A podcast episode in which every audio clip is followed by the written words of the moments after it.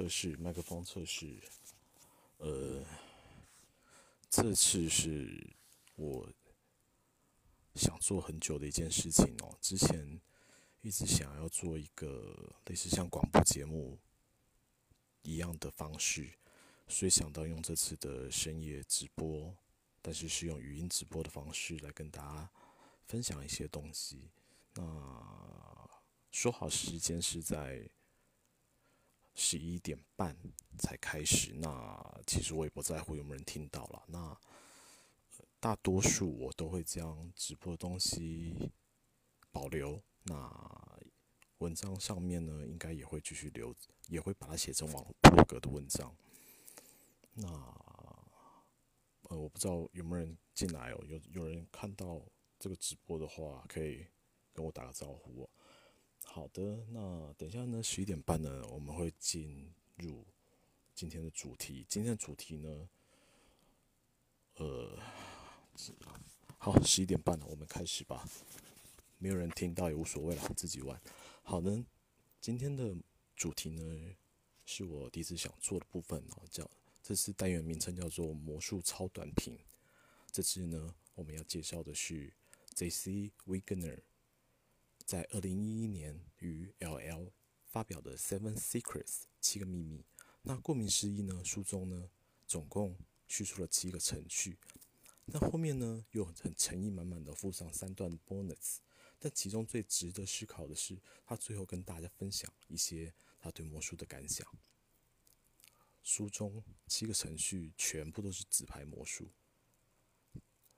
呃，J.C. Wegener 呢？是一个魔术酒保 bartender，他会在魔术酒吧，呃，应该不是啊，应该是在酒吧当中的表演魔术。所以说可以想象啊，他这本书当中呢，全部都是实用型的内容，但都是纸牌魔术，相信一定观众会觉得腻啊。所以呢，在后面的 bonus 的部分呢，有两个硬币手法的教学。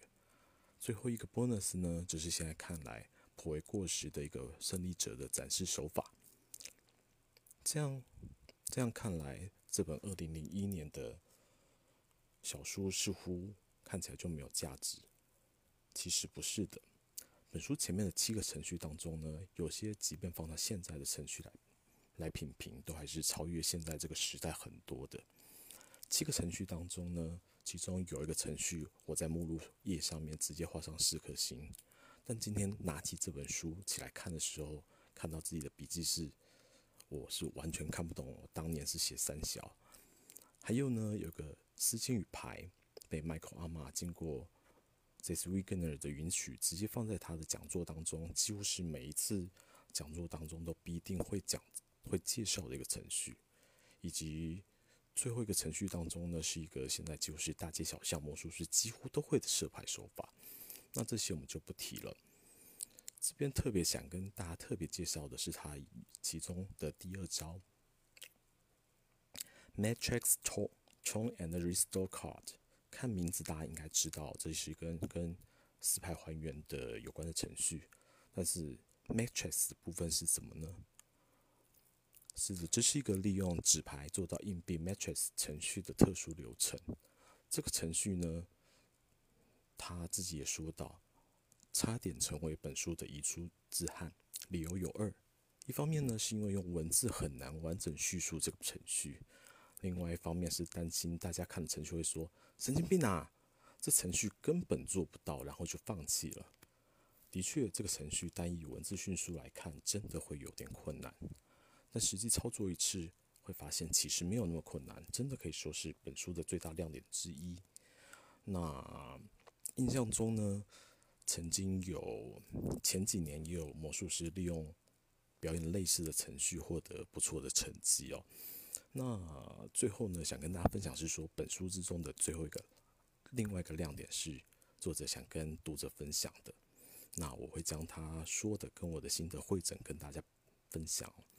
第一点，他讲到的是爱你的观众，你的观众才会爱你。因此呢，我很讨厌会叫有些魔术师习惯。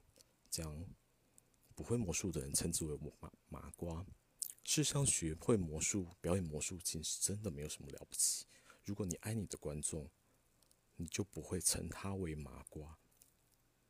第二点呢，是魔术的表演应该是在学程序，而不是学你看魔术教学这个魔术师的风格。当然，魔术学习过程当中临摹在所难免，但终究你还是要找出自己的表演风格。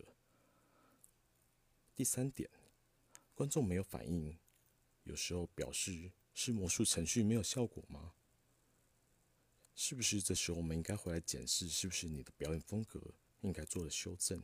但重点在于，你该呈现的是你自己。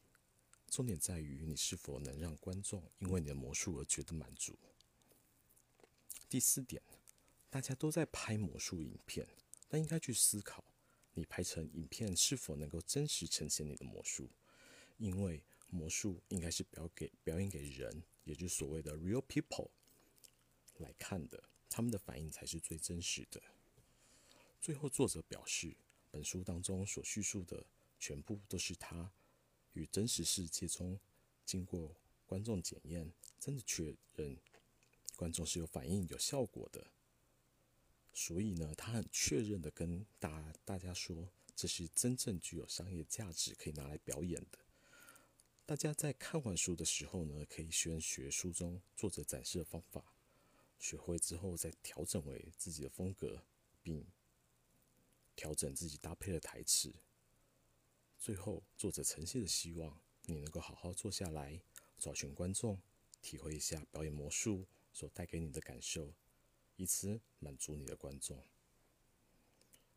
最后，我想引用 Jeff McBride 与《眼科医师》一书中每篇文章结尾都会说的：“魔术方为良方。”谢谢大家今天的聆听，我们下集再见。